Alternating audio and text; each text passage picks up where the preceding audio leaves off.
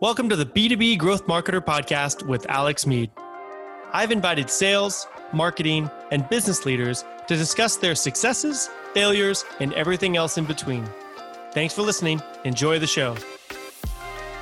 Welcome, everybody, to the B2B Growth Marketer Podcast. I'm your host, Alex Meade, uh, VP of Sales and Marketing at Beacons Point. And today, uh, doing another one of those solo shows. Uh, something that I wanted to talk about, I was inspired by, um, you know, I host a sales and marketing mastermind group.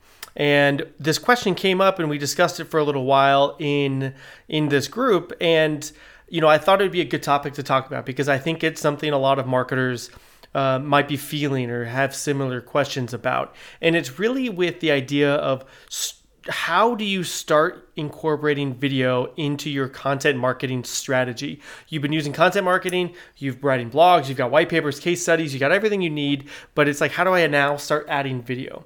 And so I wanted to talk about a few things there that might help people reframe how they think about video and how to get started with it. Uh, you know, here at Beacons Point, we're a video first inbound marketing agency. And so video is a huge part of what we do. And so, you know, we've got some maybe unique views on video, but wanted to get that out.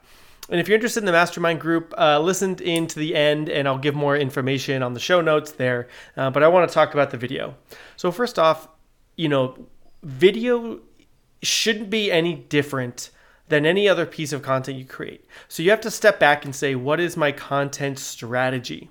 What am I trying to achieve with this content? Well, I mean, like even take a step back further, and you know, we discussed buyer personas before, but what is your buyer persona? Do they like video?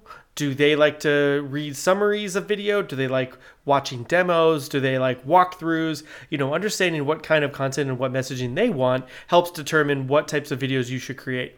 But you know, when you're thinking about when you're thinking about video, it shouldn't be any different than when you're thinking about what should I create for an article, what should I create for uh, an ebook or a guide or webinar or you know whatever other piece of content that you're trying to create. There really shouldn't be a different way go about going uh, a way about it when you when you start creating that. So you need to think about like what is the uh, you know idea behind all of my strategy and where can video help tell that story. And just like any other piece of content for video you need to have an objective. So if you you write articles they might be for high level awareness. You might write case studies that are for decision uh, or in the engaged stage of the buyer's journey. And so video is no different so you have to think about like what am i trying to do with this video? Am i trying to create more awareness? Is this going to be about the company? Is this going to be about a specific blog type? Is this for a a service page? And then if so, what's the what do you want people to walk away with?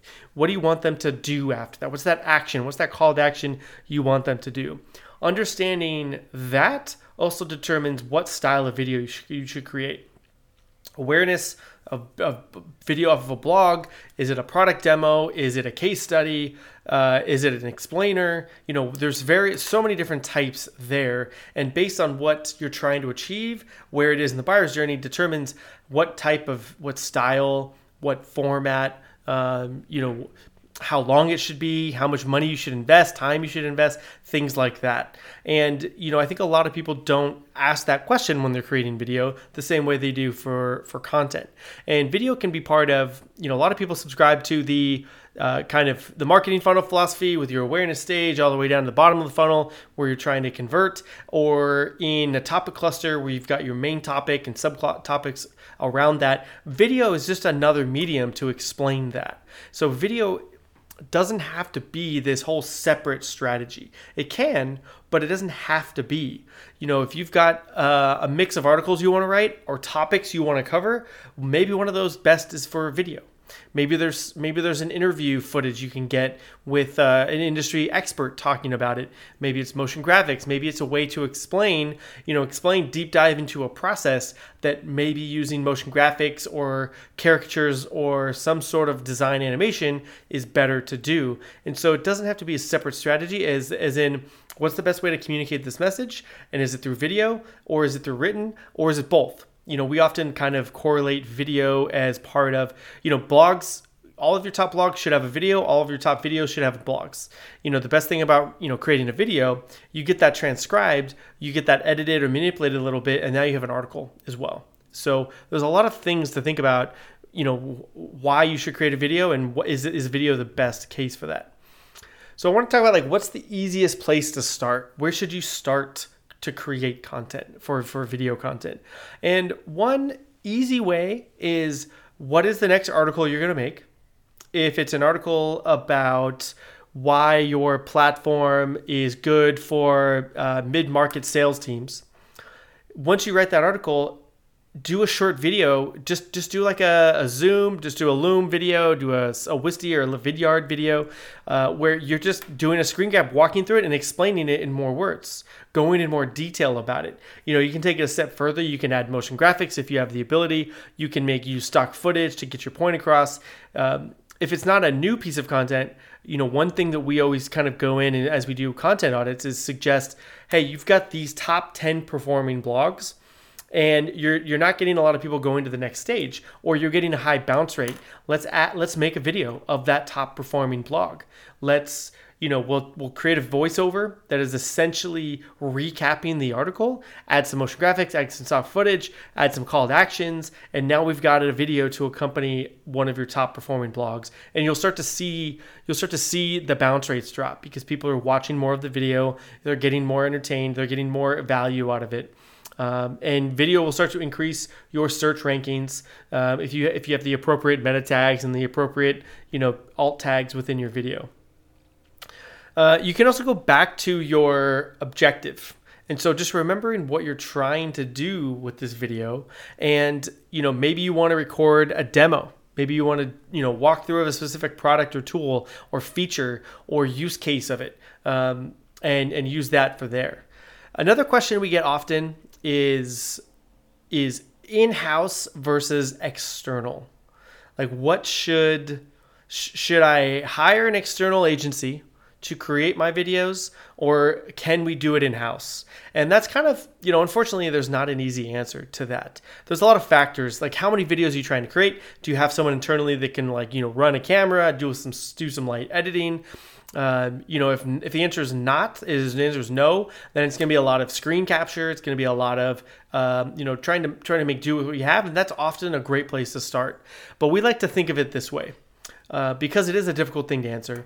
Think of video as as like a first impression tool think of it as a way where you are making your first impression and you want that to be a good first impression.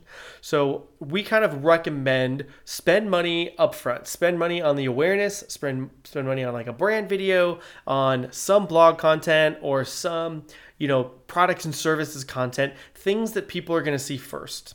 And as they get through your buyer's journey and as they get through the funnel, you know you can you can create videos that are more DIY because you're you're creating more value. There's going to be more questions that come up. You can create questions based on your sales process, and you can put them in an FAQ.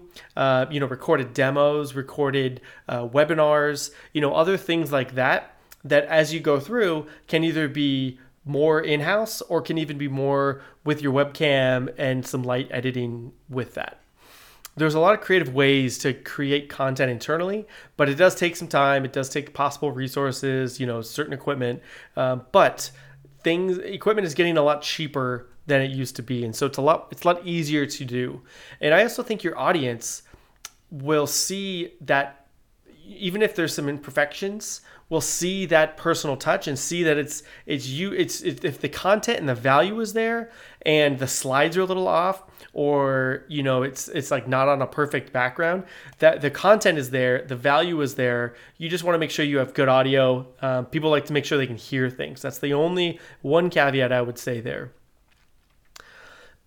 I want to touch on lastly, I want to touch on like how we view video at Beacons Point. I normally don't like to talk about ourselves here on the podcast, but I think it's relevant in how we see video because we think of video as really the cornerstone. It's the backbone of our philosophy and strategy for creating content. Creating a video isn't necessarily just the outcome of what we do it's kind of it's how we capture the content through interviews through zooms through other aspects like that and it's more of a mindset of how video is going to then transform into articles. It's going to transform into social posts, email content, website content, uh, other offers, other ideas for content. Because when you have these conversations, it's a lot easier to talk about things than it is to just write them down for most people.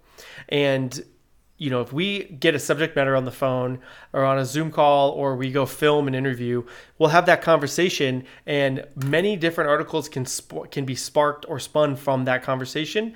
Let alone you're creating a video, you're creating uh, a blog post, your, your website content, social content, really anything that can be expanded into other content. You're taking the time to have this conversation. You're taking the time to create video.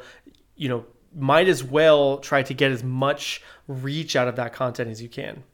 I mean, I could go all day on how video is helpful to your strategy, how easy it is to repurpose, um, and what that value is for your campaign. But in the sake of you know trying to keep this as a short nugget, maybe that'll be a separate video. If you have any questions about video or how to get started or different types, you know, feel free to reach out to me anytime on LinkedIn um, or on our company website. But you know, I mentioned the camp campfire mastermind earlier in the episode, and so I want to talk about it again. And it's something that I started during the pandemic. You know, I was at home it really actually started out as a as like a happy hour, trying to just stay connected with a lot of people that I met and and built relationships with, and it kind of turned into we were all having challenges and things that that were going on, especially the pandemic, and it kind of just morphed into you know a group. Uh, you know, every week we have a different group of 10, every other week, a different group of 10 people that are all sharing challenges, uh, things they're working on, issues that they're having internally about getting buy-in, how to promote a webinar, is email is a subscription strategy worth it for their business? You know, every all types of questions. We come together every other week to really discuss them and as a peer group we provide feedback and we provide experience that, that someone else may have gone through we have various industries various job titles in sales and marketing and it's a very holistic approach to trying to find solutions that are that are thought out and experienced. And so, if you're interested in the Campfire Mastermind group, feel free to uh, reach out to me again on LinkedIn. I'll put it in the show notes here. You can also Google Campfire Mastermind. I realized that today that we are on the we are the second listing on the first page. So go SEO efforts uh, or not that many things called Campfire Mastermind. But yeah, it's a great group. Uh, we meet every other Tuesday at 2 p.m. Pacific, uh, and really excited if you could join. But thanks for listening. We'll be back next week with a full interview uh, with a with some great guests. But I wanted to get this quick out for you guys and enjoy. And see you next time. Thanks for listening to the B2B Growth Marketer Podcast, hosted by me, Alex Meade. The B2B Growth Marketer Podcast is sponsored by Beacons Point Beacons Point is a growth marketing agency that creates a video first content approach to attract the right customer and deliver the message at the right time. Find out more at beaconspoint.com. This week's episode is produced by Summer Myers. Thanks for listening. See you next time.